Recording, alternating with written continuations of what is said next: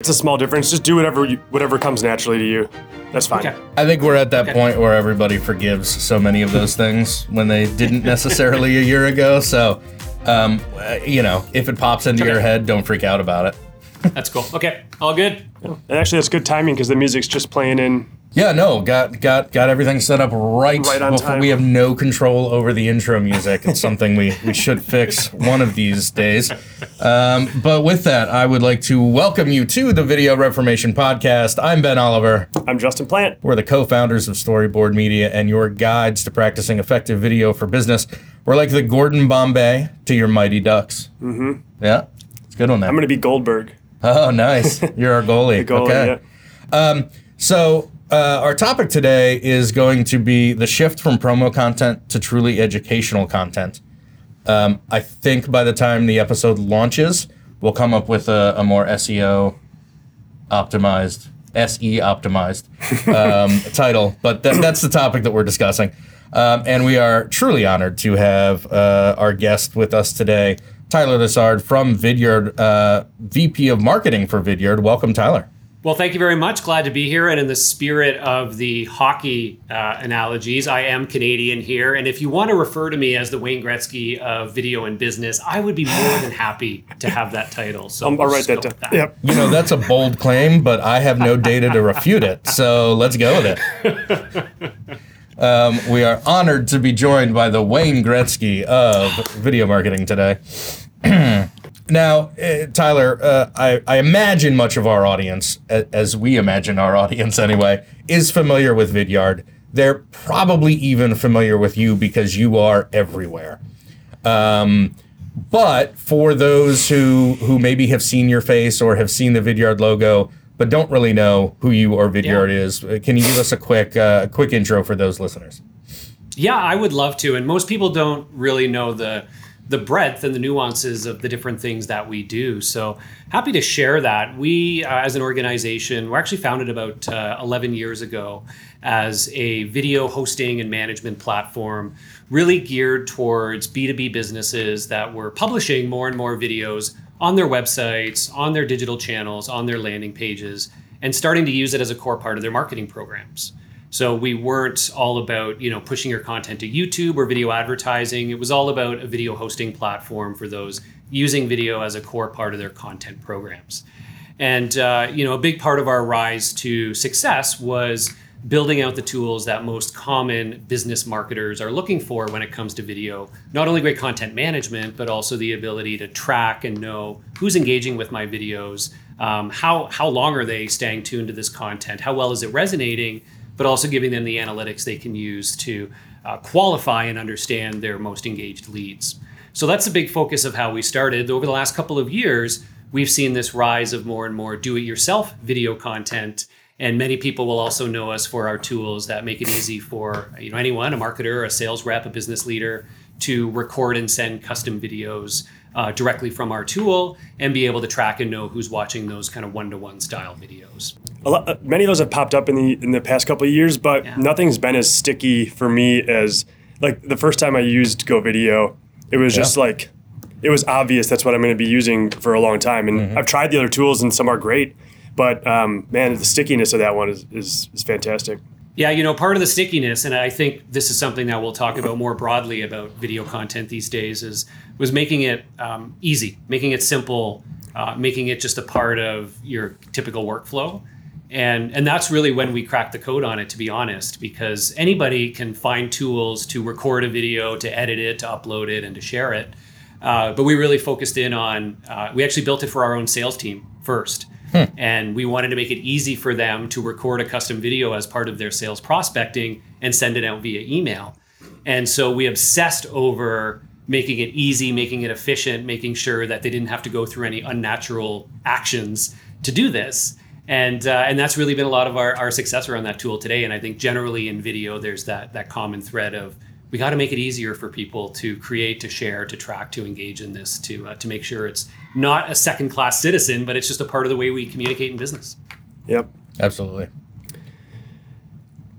Um, all right. Well, why don't you tell us a little bit about you? How did you end up at Vidyard? How have you kind of ended up being the uh, the Wayne Gretzky that you are?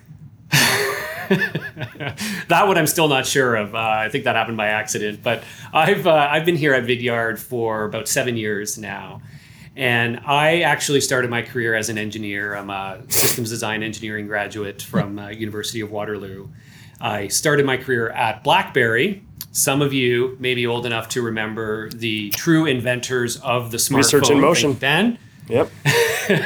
so back when it was still research in motion, I spent 10 years at RIM uh, out of school.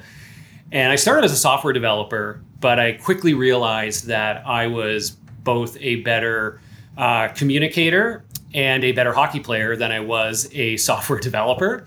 And uh, I moved from a role of writing code to supporting and working with third party developers who are actually building the very first wave of mobile apps. Right, I was working with the guys who were making the very first mobile web browsers and mobile Salesforce automation apps, and it was amazing. And what I learned during that time was I was again much more inclined to work externally with partners, with customers, build communities.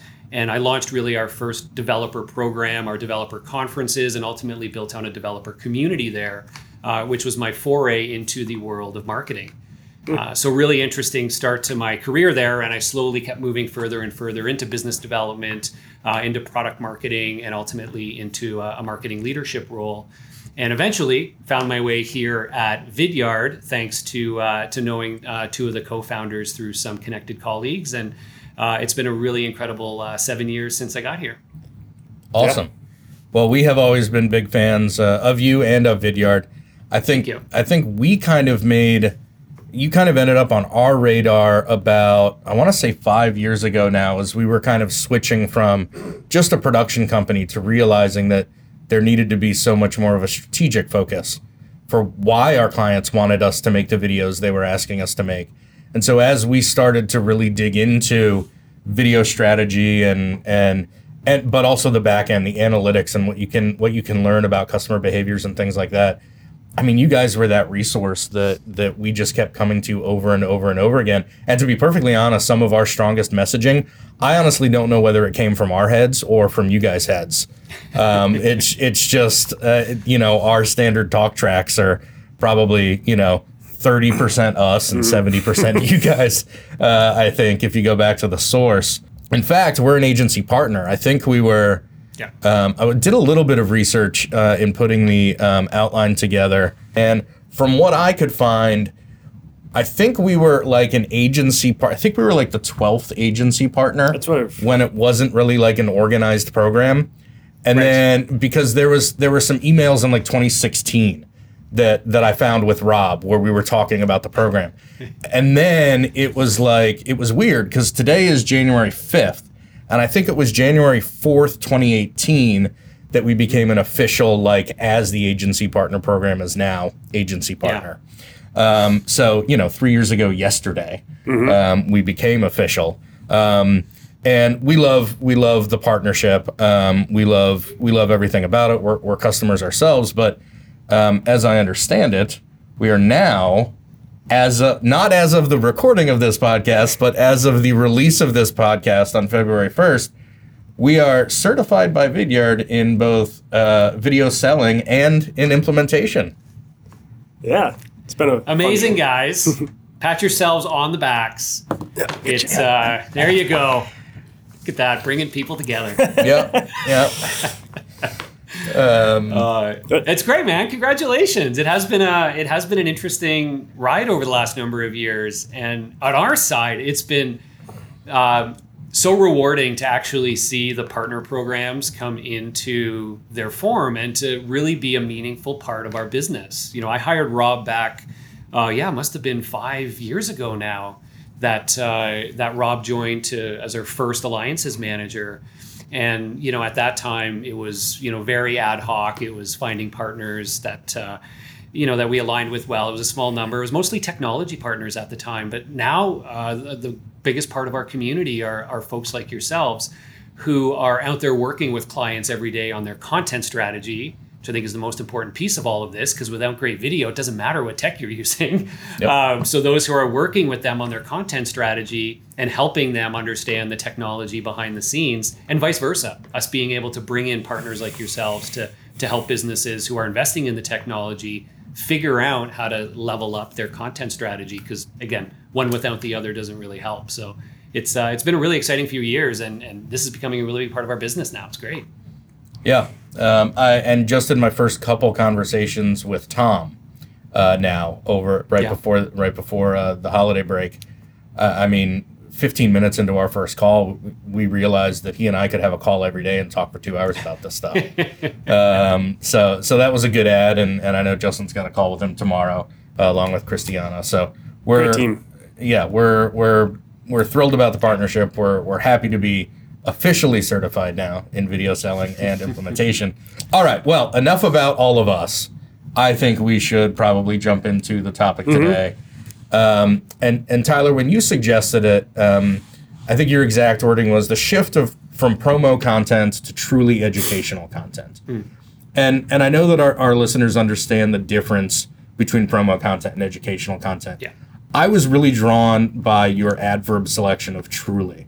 And so hmm. if you could talk for a minute about about maybe what what marketing educational content is and then what truly educational content is. I know there's a gray line, but but I'm, I'm intrigued by the word truly that you put in there. So I, I want you to talk about that a little bit. there is no gray line to me. There's a very clear line, and it, it starts with the. It starts like from a mentality and even a culture of how your marketing organization thinks and, and works and operates and what they're trying to accomplish.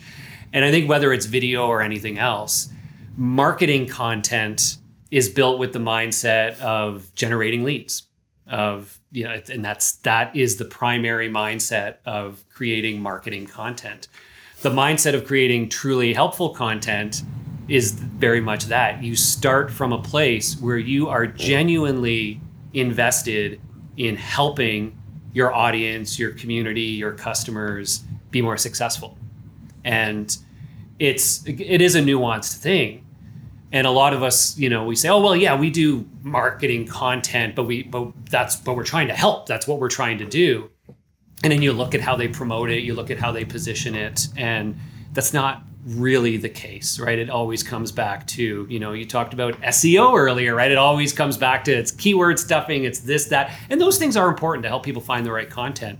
But it has to come from a true place of genuinely wanting to help your base and audience succeed and investing in that and saying, you know, something we've always done uh, from day one when I was brought on board.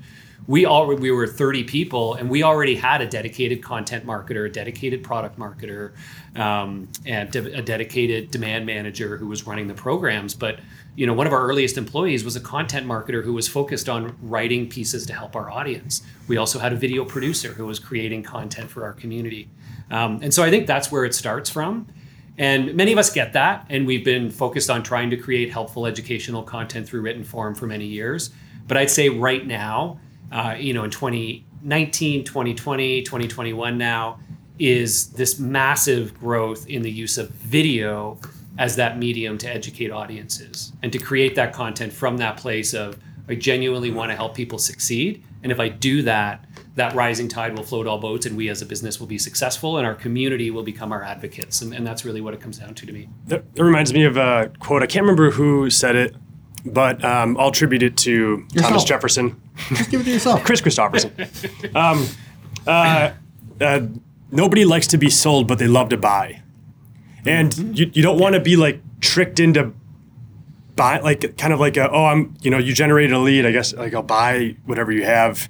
Um, people want to be a part of something like if they're if they're gaining value from you they want to lean into that as much as as much as they can.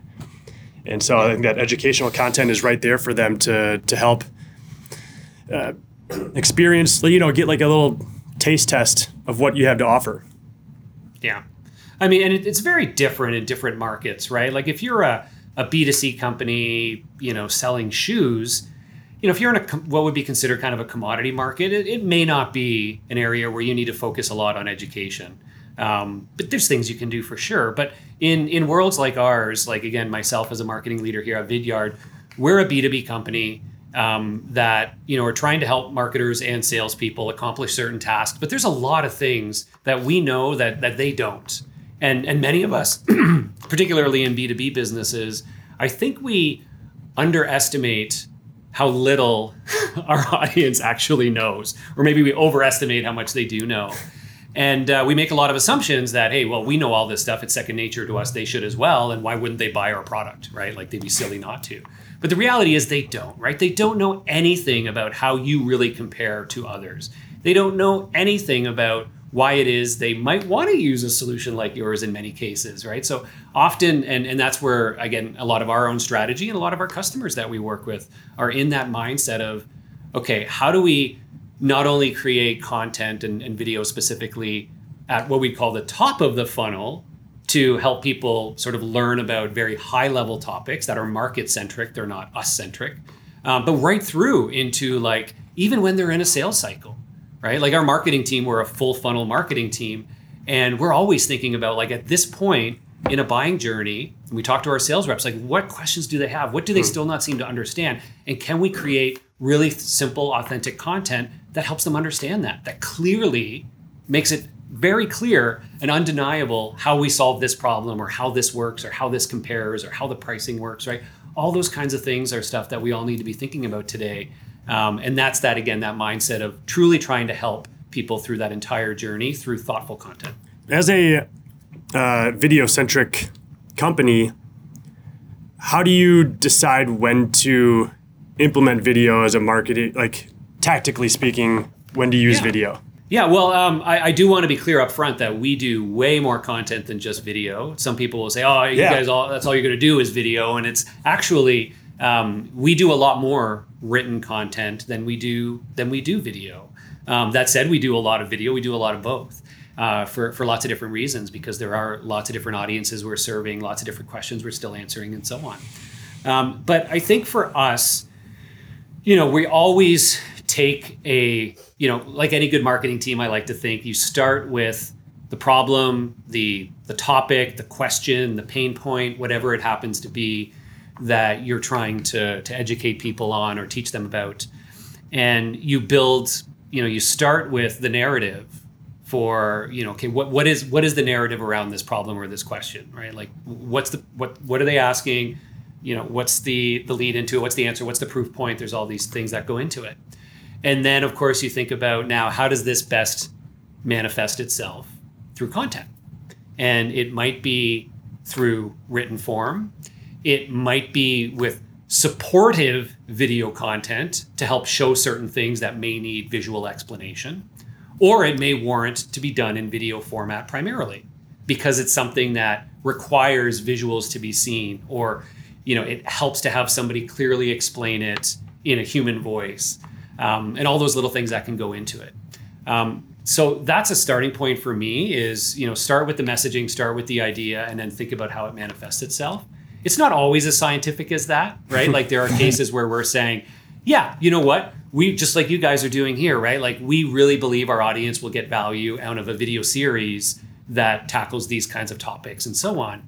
And we think the video format is really going to shine because it gives an opportunity for it to be conversational for it to be human um, you know to meet the people that are explaining it. And we'll invest in a video series because again we believe video is the right format and then how do you how do you make something really shine in video? So it can go both ways starting with the format or starting with the the, the content if you will.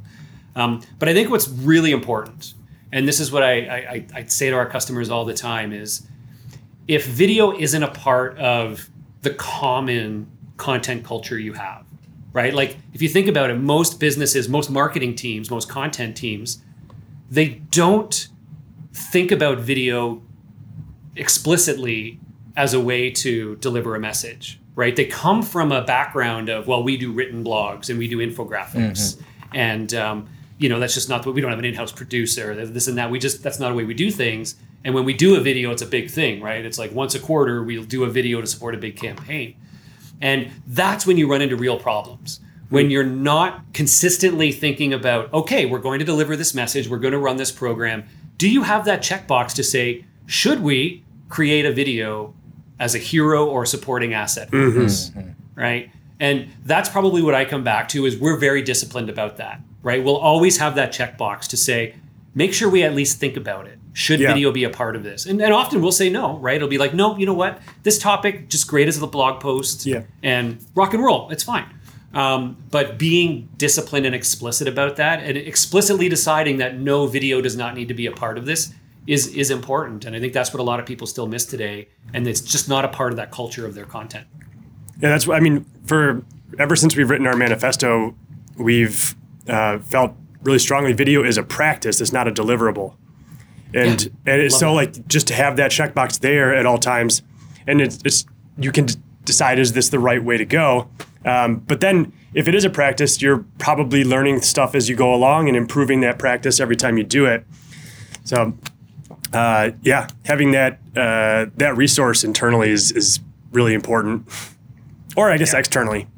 But either Yeah, way, having way. the resource. it's yeah i mean it's just like you know we saw it happen with social media we saw it happen with content marketing right where everybody started with um, you know okay i'll entirely outsource it and it's something that we do a little bit here and there but it's expensive and I, it's, an, it's an agency that's on retainer and and so but but we but we start there because it's not yet a core part of our practice and then, you know, social media, right? Most companies have somebody who manages social media internally now because it's just a part of how you market. It's a part of how you communicate. It's a part of how you engage your audience.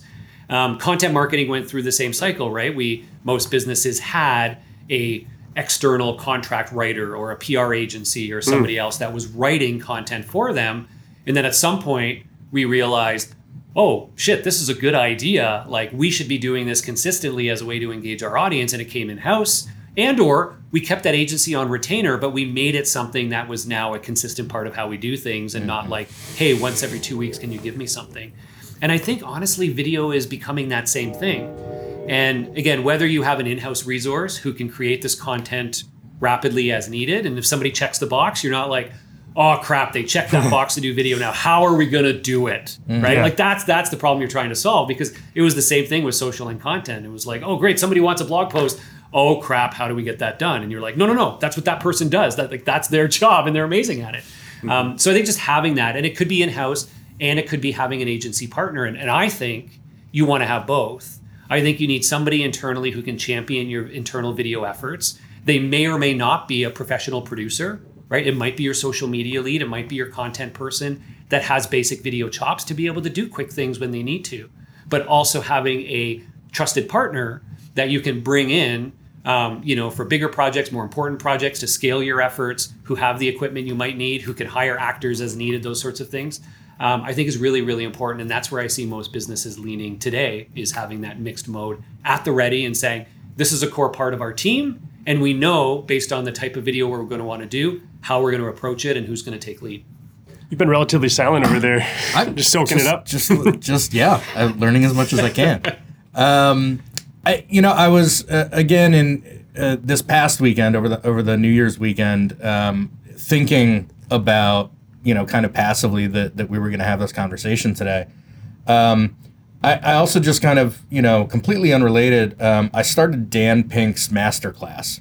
Uh, he has a masterclass on selling and persuasion, and the first three minutes of the first module, he talks about why why selling and and I think for this conversation by extension marketing has completely changed. It's been one way for all of human civilization until about the last 10 or 15 years because of the internet. And he points out it's this information asymmetry where it was always that the mm-hmm. seller had more information about the product or service than the buyer did right? And and so the seller was always at an advantage. I know exactly what the problems are with this car and as the buyer you don't. And so i can withhold that information and we don't have an even playing ground right? I mean he goes back to like the first sale of like a goat right. But but but now with with with the information that is available to all of us in the last 10 or 15 years whether it's coming from from you the seller or someone else who's selling something very similar to what you have somebody's sharing the information. We can find that information now. And that struck such a chord again in the context of this conversation because we as marketers and sellers and content creators and, and video producers and everything we have almost the obligation to be educating and and going from information asymmetry to information parity and the better i think we can explain here's how to solve your pain point here's what our product does differently than those other products. Not necessarily better, but differently. And to attract the right kind of customers, I mean that that to me just you know kind of a light bulb went off. You know, uh, going into this discussion of of how of how much information is out there and how we really need to control how much we share. And the more transparent we can be, the more problems we can solve, the more we can educate and lift up. Uh, I, th- I think you said something a little bit earlier about kind of, you know, bringing everybody up, and that's something that we've said as it pertains to video for years. Is like whether you use us or someone else, if you're going to get into video, that's great because the rising tide lifts all ships. Um, and I, I, and it was just interesting. It's just this fundamental change that I don't think we we had the technology even to to start to share this information before about 10 years ago. It's it's super interesting, and I'm gonna do a little product placement here. So I just recently launched my first book called The Visual Sale. Oh, he brought another sponsor. And, look at that, eh? Two for one. Uh, so we'll talk about that later. But my my the reason I wanted to mention it now is what you talked about. I, I, it's so near and dear to my heart because that really is the foundation of of what drove us to sort of take the approach to the the book that we did, and it's that you, you're not changing the way you market and sell and doing video because you want to sell or market differently, right? You're doing it in response to how things have changed in the world of your buyers, right? And there's a couple things that you talked about that have really big implications. So one is, you know, I absolutely agree that in the last, you know, 30, 20, 10, 5 years, there has been this, you know, massive democratization of information. Um, there's also been a shift in how people, you know, millennials right through to, uh, you know, various age brackets of how they now prefer to research and buy because of access to that information, as well as access to social communities, all these other things. So there's much more of the word you said, asynchronous buying happening where I'm going to do this on my own time, right? Like I don't want to book a call with a sales rep or go into a showroom floor and talk to a person to have them sell me on something. I can learn 80%, 90% of what I need to learn on my own. And most people prefer that. Now, some do still say, no, no, no, you know what? I just want to talk to somebody and have them teach me, and that's fine. But the majority of people are going to opt to self educate, and they have access to the information to be able to do that now. So that's interesting. And as marketers, we now have to say, okay, great. We, and that really drove a lot of the revolution in content marketing. But now you think about one of the impacts of that, and you go, well, if everybody is just now learning online by themselves and they're reading articles and whatnot, where's the humanity gone in business, right? Because people hmm. still want to the transparency, the trust, the authenticity, mm-hmm. the genuine, the, right? Like all these things that have always been a really important part of business, and and that's where I think video becomes so important because you say. I can, you know, video is one of those content formats that I can use to let people learn and educate online by themselves, self service. But it is the one format of all that gives me the opportunity to establish a much more personal, emotional, human connection with that audience. I can put my real people out there to explain ideas and actually let them meet them before you've ever talked in a live context, right? Um, I can, you know, create content that makes people laugh, right? That inspires them, that's motivational, all these things that can pull out emotional responses. Things that, you know, back when we were buying goats, that only happened in the in-person communication mm-hmm. right? And but that was a really important moment when you like saw the goat and you saw the person teaching you about the goat. You're like, I trust this person because they have a goat and they've been doing this for years, and I can tell, right? Yep. But when you move to an asynchronous information online world, you go, geez, everybody here can teach me how to buy a goat or whatever I'm trying to do. Um, but this person here, right? I, I, I got lots of stories in the book about like even things for me where I'm like, when I had to when I the first time I had to jumpstart my car, right? I don't know if any of you can remember the first time. Like I'm, i live in Canada, gets super cold, and every once in a while your car doesn't start because it's just gone too cold, and you got to jumpstart it. And it's the scariest thing to do the first time when you're like, you know, a young person. It's your first car. You're like, I know something's gonna blow up here. Like, mm-hmm. I just I, there's gonna be fire. There's gonna be. It's like it's gonna go wrong, and you just don't want to hook and you, you read an article and it says hook the plus to the red and you're like i think i got it but i don't know and then you watch you google it and you watch a video on youtube of somebody actually doing it and you're like that's it right yep. i can see that person do it and I can see they did not blow up. All right, I'm in, right? And you can follow along, right? Like that's the simplest example. We all talking about the like replacing a toilet video, these things. Mm-hmm. But it, like it's not just jump starting a car, replacing a toilet. It's like, you know, all these things we do in business, we can visually show people, we can teach them, earn their trust. And that's why I think video becomes so important in that asynchronous information world that people just want to research on their own.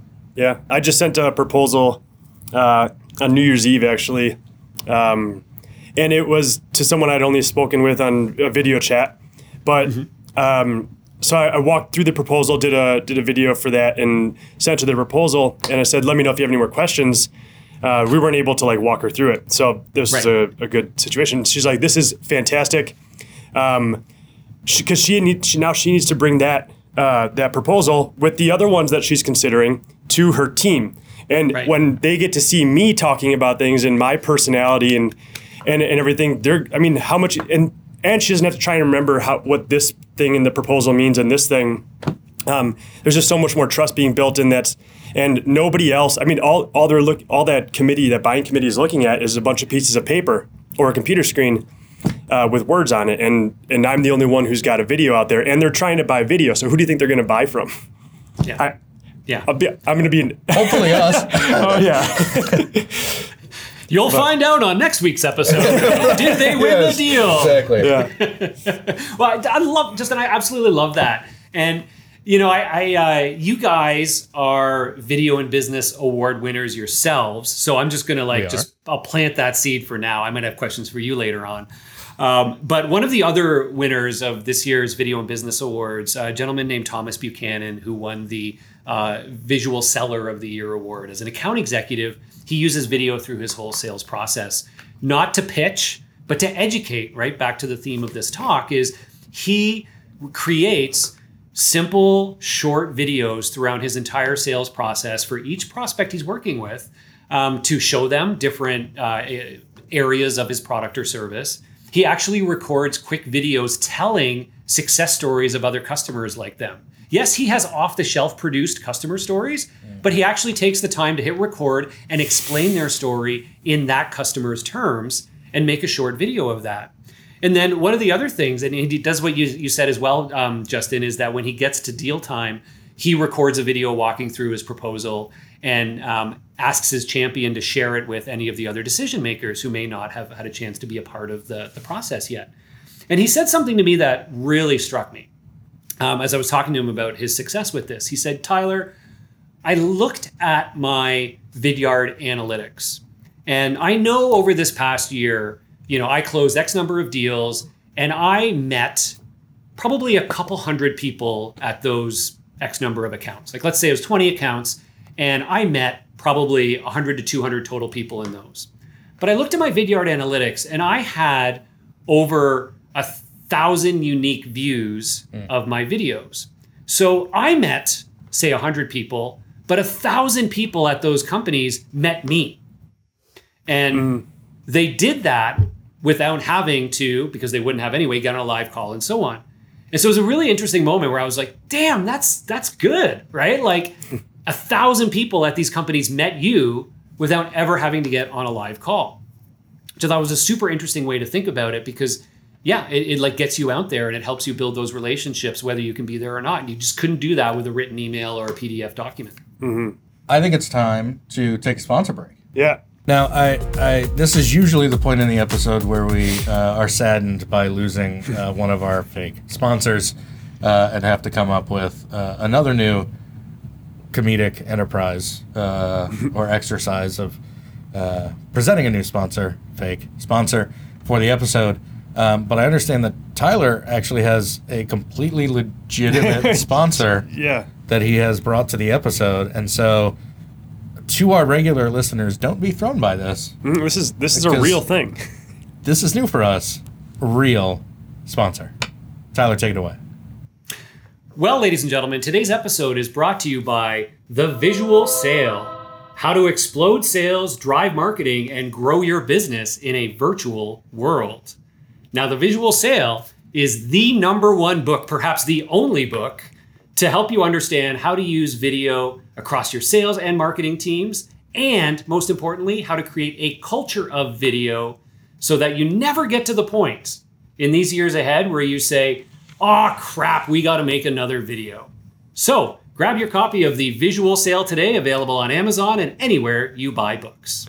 I hope you've got enough in print right now because this is a very popular podcast, and and you know, or at least let, let your publisher know in advance. This Just- comes out in a month. I did forget to say, given the timeliness of this episode, that what better way to say I love you this Valentine's Day than with the gift of the visual sale. We'll put an affiliate link in the uh, show notes. Yep. Perfect. Yep. Perfect. Ninety percent commission. So we agreed to. Yeah. No, I like I, yeah, Justin. I actually want to tee this up for you because you know, Tyler, you said cul- creating cultures of video, and I mean that's been. I don't know if it is right now, but for like the last two years, your LinkedIn kind of headline has been creating video Yeah. cultures in B two B companies. I, so yeah, I, hate to like every time I open my mouth, I feel like I'm saying another platitude of some sort. Now it's every every company every company is a media company, and you have to be you, like whether that's print or video or whatever it is, you have to be putting that out there. But it used to be helping B two B companies build a video culture, and yeah. I think I mean it should be just just like you were saying, Tyler. It should be a box that you can check and you can decide when and what not to do it. There are times when I skip video altogether, um, but uh, for for the, for our company, we are so inclined to to make everything that's marketing about us a video because we like to be seen as like a video playground when you go to our website.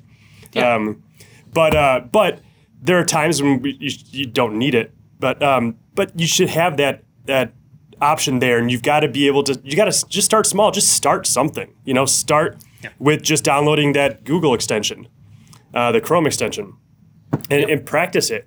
Um, you know, going through the selling certification course, um, part of that 90 day boot camp is creating 100 videos in your first week. I mean, you've got to you've got to crank those out and just practice it. And yeah, you're going to look stupid, but wouldn't you rather look stupid now than in 2 years when, you know, you have a kid and like more responsibility and you have a promotion and you know, um, just get, just get over that hump. I know it's like a little bit scary, but you've got to you've got to do it. the first video you make will always be your worst and the last video you make will always be your best right like it's just it's the way it is and we get better with everything i work with a lot of sales teams on that very concept where they're like i got all these sales reps and like they're none of them know how to do this thing video and and and and first of all you're like well what's really what's really interesting that's happened over the last even just the last year is with the uh, move to to remote work is we pretty much all now have cameras and we're all now getting used to looking into the camera and speaking to people digitally which even a few years ago wasn't as common as those of us in this ecosystem um, you know would like to think right? So we're we're getting over that hurdle of like the idea of digital video. And and so i think now is actually really it is the perfect time to say like okay great. Like how do we how do we make the most of this? How do we go all in on this now that we're starting to get people who understand it who want to be a part of it? And it's the interesting thing now with with using video f- from a marketing and a sales perspective is it, it gives us an opportunity to have people across our business participate in it. Um, like written content wasn't quite the same right? Like you'd never go to one of your sales reps and say hey could you write me an article about this topic? Right? I mean you could but it'd probably be the worst idea you'd had that week. Um, unless you have you know really amazing salespeople no offense. Um, but that's not their that's not their thing. But going to somebody on your sales team and saying hey I'd love to do a quick video uh, of you answering these two or three questions that customers most typically ask you. I just want to hear how you would answer it um, and we'll do a couple of takes on it and you know maybe we'll include you in this next great video where we're doing just that we're answering some of the main questions. And some sales reps will be like ah no, that's not for me. And others will be like rock and roll let's do this let's give it a shot. And um, like little things like that where now you can start to get people in your company involved in it. You get executives um, you know much like you guys are doing you have people that become external evangelists who are doing shows they're doing social content um, it can really actually be a unifying thing for a lot of people in their business. They don't necessarily think about it that way. But when you, um, again, start to involve people across the company in this idea, uh, big things can happen. And it could even be for internal video communications, right? Like if you're a bigger company and you've got executives giving updates to your, or even team leads who are trying to update um, their, their groups. you know, are you still just sending out big long emails or PowerPoints or getting everybody on a live call even though they don't want to be? Or are you creating a video? Maybe you're just recording it with a Chrome extension. Maybe you're setting up shop and you're doing a really nice production, right? But those sorts of things I think are just now becoming more and more a part of, of how we need to do business. And that to me is when it starts to feel like it's part of the culture, mm-hmm. right? It's not just a marketing and PR thing. It's it's really a part of the way we communicate as a business, both internally and externally. Yeah, I, I love what you said about, you know, going to a salesperson and saying, hey, can I get a quick video from you about, you know, the top two or three questions?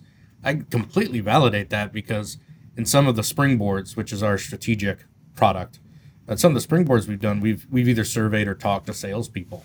And that's that's the question that is top of the list for us in, in those conversations is is either what do you wish your prospects knew before you talk to mm-hmm. them? Or what questions are you getting the most? And the answers to those two questions are so enlightening. And and they're so often very different from what the marketing people have Yeah. told us. Yeah. Yes. Right. And, and so it's it's the people who actually have a qualified lead in front of them and they're trying to shepherd them to the close.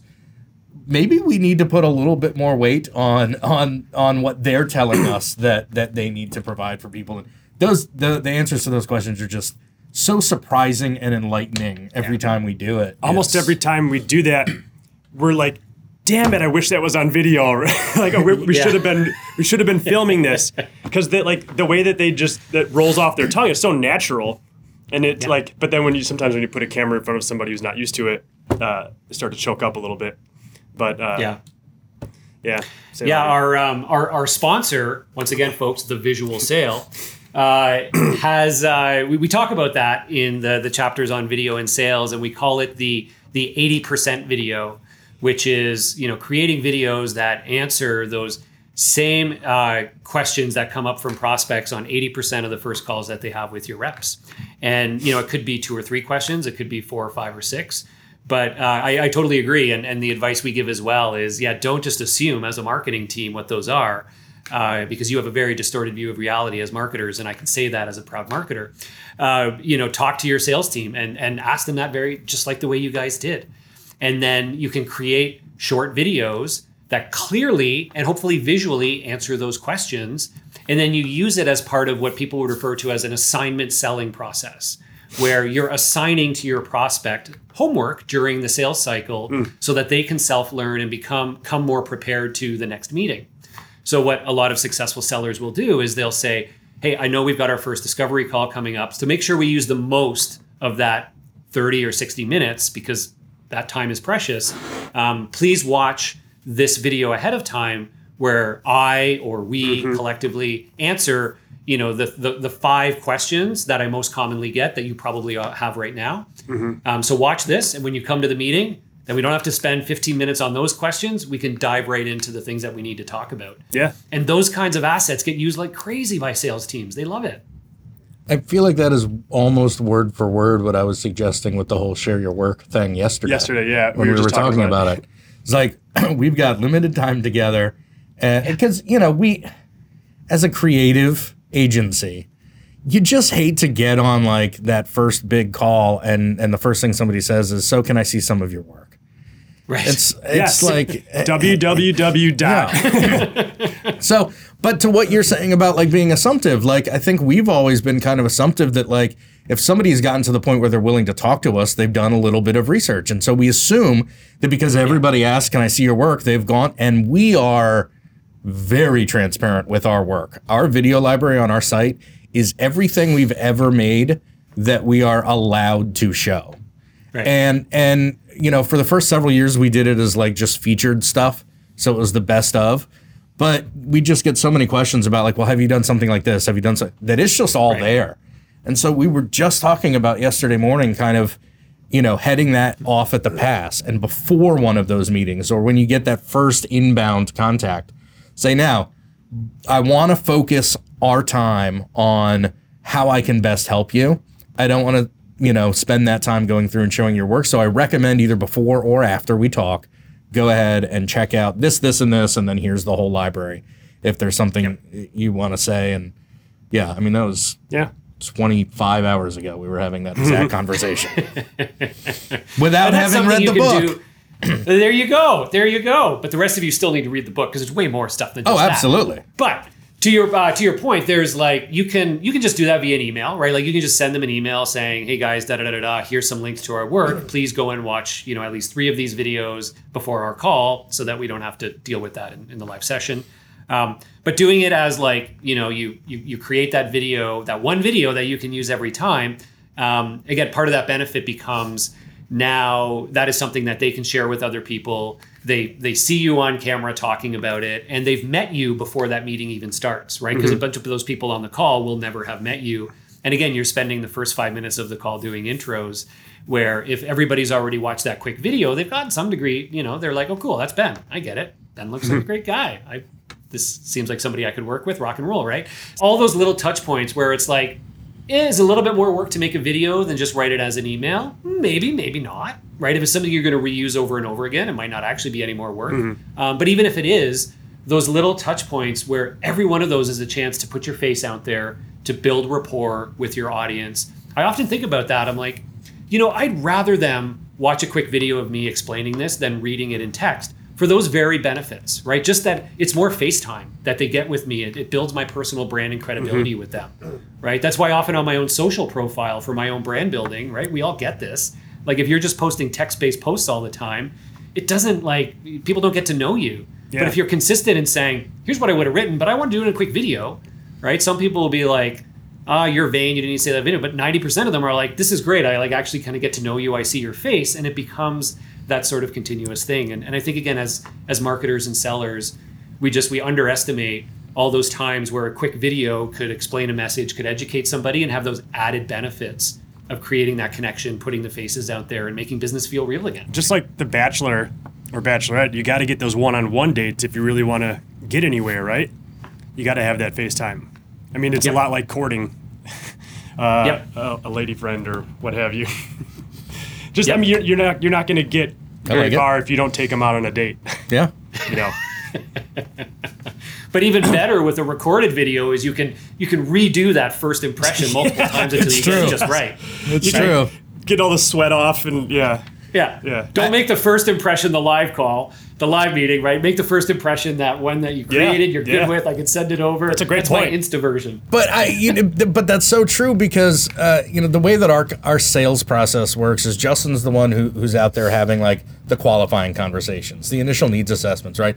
And then he brings me in to you know really start to talk about okay, wh- what are the problems you've got? What can we solve? Those kinds of things, and um, Justin started recently recording all of those initial conversations that he was having with prospects. And the ones that then turned into meetings that I was going to be on, I would then watch those videos. And, hmm. and and I tell you, and I think part of this is because I'm a textbook introvert, but I feel so much less pressure and so much more opportunity going into that first live call with a prospect Yeah. because I've already watched them interact with Justin and I get to see them as a person as opposed to like this, you know, suit who's this who knows everything about everything and you're just trying to impress. When you see that we're all just people, Yeah. right? It just takes so much of that and it becomes person to person conversation as opposed to, you know, a pitch or a discovery call or whatever to this potentially big prospect. It's it's I mean it works internally, it works externally, it works both ways. I mean there's a whole 360 degree approach that that I think Yeah. this this benefits. Well, yeah, because the inverse of that is true. That your customers, when they see that video of you before they've ever met you, explaining something, they're like, "Oh, cool! This is just like a regular guy. It doesn't seem like somebody who's trying to sell me. This is great, right?" Yeah. And that's where that like authenticity in your content becomes so important. It's, uh, but I love it. It's, it's it's such a great point. I'd like to get back to goats for a little while. Sure. Me too. We got. You know what? We'll send you. We have a we have a great video that we did a Oh, couple God. years ago that has a live goat in it. it pooped everywhere. It did poop everywhere, but fortunately, goat poop is relatively dry poop, so it was it was more of a sweep up kind of thing Mm-hmm. And it's than a a, mop fire up kind of thing. That's actually one of the things on our internal checklist for when we insource versus outsource a video is the amount of poop expected. We will Yeah. always outsource if there's Yeah. a certain That's threshold. wise. Yeah. Level Ah, yeah. yeah. level one video marketing is is there a checkbox of whether this could be a video or not? level four video marketing is how, much much dung? how much dung will this video produce? Yeah, yeah. So thank you guys, folks like yourselves, who save us from having to do the dung work Yeah. ourselves. Yes. Thank you. Um, I want to in in the in the 20 minutes or so that we have left. I, I do want to talk a little bit about, and I think we're all supposed to be using flywheel now instead of funnel, but um, what I don't like about the flywheel is that it doesn't have a beginning, and I guess that that's part of the point. But like, so much of this educational. All right, I'm not going to go into that. There's an on ramp. There's an on ramp to the flywheel. Ah, So they don't show See, that. I haven't in seen that yet. If I could see that, I'd, I'd buy into the flywheel. It's flywheel. probably in the visual sale. well, it's on page 75 of the visual sale. You'll have to buy it to see it yourself. There we go. Um, at Amazon and wherever books are sold. Um, but but if we talk if we talk about the flywheel or the funnel, I, I'm wondering what your thoughts are on at different stages Yeah. to the purchase. Do you treat educational content differently? From a from a messaging standpoint, from an from a production value standpoint, from from whatever variables there may be, is the stuff that's right before the close very similar to the stuff that's before somebody even knows that they even have a problem or whatever? What do you think? Yeah, it's an interesting one. I I've been thinking a lot about this because I used to be of the mindset that you know the higher up in the funnel or the earlier on in the flywheel, um, the more I'd say polished, produced, kind of promotional it tends to be. Whereas at the bottom of the funnel, as you move down, your content can end up being sort of longer and less produced, if you Yep. will. Um, but I've I've I've come to terms with being wrong every now and again, and I think my my approach to that has been wrong because I I I don't know that it's the stage of the funnel that matters so much anymore. It's um, you know it's more about the message, uh, the expectation of the audience, what they're trying to get out of it, um, the channels that that message is going to be going out on. Um, th- there is certainly the stage of the, the the the buying journey, but what the stage is actually is really a proxy for the kinds of information that they're going to be looking for, right?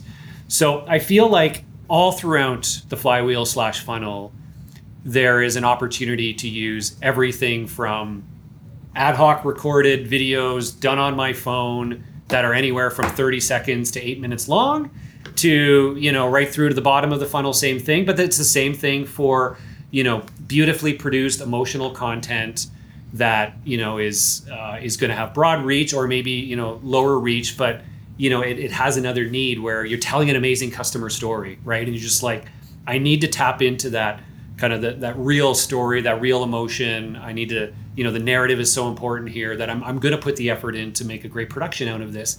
And and the results of that can be used all through the funnel as well. So it's a long way of saying i don't know ben. I don't think there's a right or wrong answer to it. Um, the only thing i'm pretty passionate about is that true social media video content should be short but True. otherwise, I think um, we we we overthink the stage of the funnel, the like length of the content and whatnot. I think we just always need to put ourselves in the shoes of our audience and go, what is going to have the biggest impact for them, and you know how can I make that happen through a piece of video content, and also how can I respect their time? That's part of truly being empathetic to your audience. How can I respect their time the most, and make sure I'm not asking them to watch a 30 minute customer story that they probably only needed three to four minutes of that to get the story they were looking for. Mm-hmm. But I don't know. What do you guys think? So I, I I come from the same place you're coming from. I I I have kind of always operated with the idea that the top of the funnel stuff is beautiful, well produced, bigger budget. And I think part of that too is because the thinking was that that the higher up in the funnel you were, the more people you were talking to. So you were going to make, you know, a thousand first impressions instead of a one-on-one video of a demo of a little part of, of this piece of software or whatever. Um, and and and I don't know that it's I don't know that that's wrong. I just think the the scrappier, more specific one-off stuff has kind of moved up further in the funnel.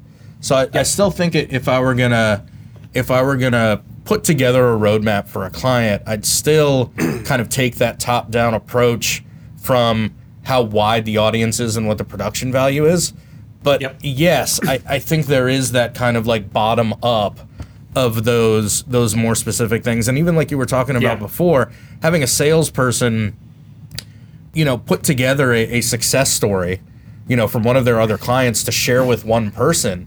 I mean, we do this with, with a lot of Justin's or, or have done with some of our kind of pre-produced sales videos, like our team introductions that Justin sends when he's when he's got to that point talking to a prospect. Um, each of our core members on the team kind of have this like introduction video, and we were doing these as one-offs, realizing we were kind of saying the same thing all the time. They were all GoVideo produced, and we just put them in our folder, and Justin would put them in the playlist. But then we, it just immediately occurred to us that we're like, all right, well, let's spend five minutes thinking about what we're saying about ourselves, not put anyone else's name at the beginning. Hey, Tyler, I'm Ben. Great to meet you, whatever. And just, hey, I'm Ben. Looking forward to meeting you. Heard a lot of good things from Justin. And all of a sudden, that's something that we had to make once. It was still very scrappy, but it is something that you use over and over mm-hmm. again. And I think I think that that bottom up. But I do come from the same place, and and I guess I'll have to figure out how to deal with being wrong. Also, I don't know how Well, that's let's going to go. self-reflect here. Like, let's look in the mirror, guys, because this piece of content we're creating right now, I consider to be pretty top of funnel, quote unquote. Yeah. Where you know we're trying to share ideas for a broad audience. Um, at the same time, we're probably only going to get eight people to watch it. Right? It's not. I'm just kidding, but uh, you know, it's not. We're not necessarily going for Five or massive six. reach, but we're going for deep value for that niche part of the market. But it is still top of funnel. Um, it's not beautiful, with the exception of Justin. Right? Um, this is. Uh, He's not wrong.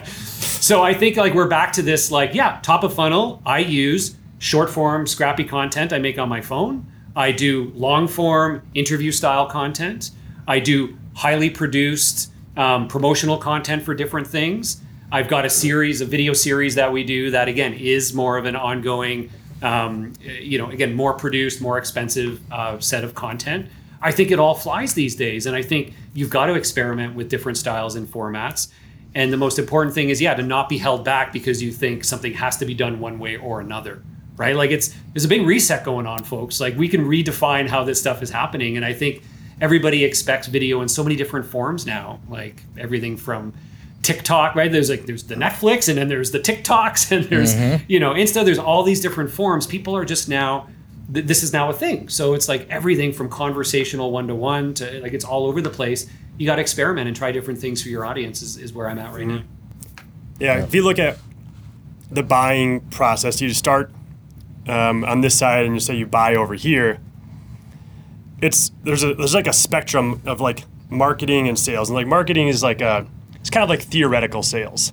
You kind of think people want need to know this or hear this, um, and and sales and marketing can happen in all different spots on that on that spectrum. Yep. But as a sale, like so, as marketing, yeah, theoretically, what do these types of people want to hear, need to hear? Um, but then, as a salesperson, you have to be ready to jump in at any point and be do that one to one, and and it, you, you don't get to tell them, whoa, whoa, whoa, back up a little bit. You you haven't answered this or that, or you like you have to come where meet them where they are. And so, um, I think that's you know that's the job is of marketing and sales is to kind of work in tandem in that in that regard and try and help each other out as much as possible. Yeah, but and I think we're we're back to this like fundamental idea that our jobs as marketers and sellers is to answer the damn questions that your audience is going to have or that they Yeah. have, right? And it's as simple as that. I mean, it sounds banal, but it's like it, it is genuinely that simple. And if you can be disciplined enough to go like, let's write it all out, right? From start of the buying journey to the end of the buying journey. Let's keep asking people. We're going to keep adding things to here. Our products are going to change. Our competitors are going to change. Our price things are going to keep changing. So the questions and the way we answer them are going to keep fluctuating. But if we just focus on that simple idea, and we can create content, we can arm our we can create content as marketers for one to many to address those ideas, right? Like right here, that's what we're doing. We're answering questions about how do I shift my mindset from promotional video to educational video, right? That is a question our audiences have that we're answering here. Um, and, and I think it just it goes right through that buying cycle. But to your point, and we've talked about this a few times, is you have to it's it's a never ending process because you've got to go back to your sales team and go, okay, what's happening these days? They're Yeah. like, yeah, it's great. Like I no longer get this question because they always watch this video, Yeah. but now this is the thing, or now this new competitor came up, or like now this other thing happened, and like okay, great, like that's our next quarter content plan, right? And like that's the world we're living in. Yep, it's a practice. Yep. I feel like that's a good period for the uh, the episode there. Yeah. To punctuate it. All right. Well, um, yeah, I think that is a great period to put on the discussion. Uh, I would be remiss if I didn't ask Tyler to uh, tell us about uh, the book again. Well, thank you, Ben. Uh, and uh, I mean, just I think for all of you out there, uh, if you are struggling to think through where and how does video fit into our sales and marketing programs, what kinds of videos should we be creating? What have other people done that have been successful? Um, those are the big things that I talk about in the visual sale with lots of real world examples uh, from real businesses that are that are shining and lots of great checklists and things like that. So again, if you think it can help, uh, please feel free to check it out on Amazon and others, the visual sale. And uh, hopefully, you'll walk away with at least three or four new ideas for how you can use video next year. Well, speaking of the visual sale, let us see it one more time. Oh, one more time. And it actually has this very nice glossy finish. I mean, if you don't end up reading yeah. the whole thing, at the very least, you've got a very nice uh, uh, tabletop piece here for you. Yeah. That that play button makes me just want to push it. I know. It's so funny. It like that happens all the time. You post pictures. People post pictures of this on social Yeah. media every time without fail. Without fail, somebody comments, "I kept trying to push that play button." And it's like, boom, the power of video right there. We just can't help but want to push that play button, right? Yeah. Absolutely, absolutely. Um, all right. Well, um, if you're just now joining us, How would you? I don't know. I don't know. But if you're just now joining us, we have had a fantastic conversation with Tyler Lessard, VP of Marketing for Vidyard. Um, fantastic conversation about uh, educational content and just being open and transparent and sharing and all the different ways that we can share information to our prospects, our customers, our clients, things like that. Um, uh, really enjoyed the conversation. I, I think, uh, honestly, uh, you know, it's it's kind of like with Tom. I feel like I could do this, you know, two hours every day with you, and we could just talk shop. And um, uh, but I, I learned things today, and um, but I think you also validated some of the things that I that I Good think to hear we somebody else say it. yeah, that we believe strongly in. And then by the end, I was questioning myself as to whether we believe those things because you guys did a blog post on it five years ago. um, and, and so, of course, we believe the same things. But uh, really enjoyed the conversation. Thank you so much for joining us today. Thank you, guys. Um, I did want to point out I wasn't going to do it on air, but I think that's an ad. It's adjective, not adverb. I Googled it, it's an Really? adverb.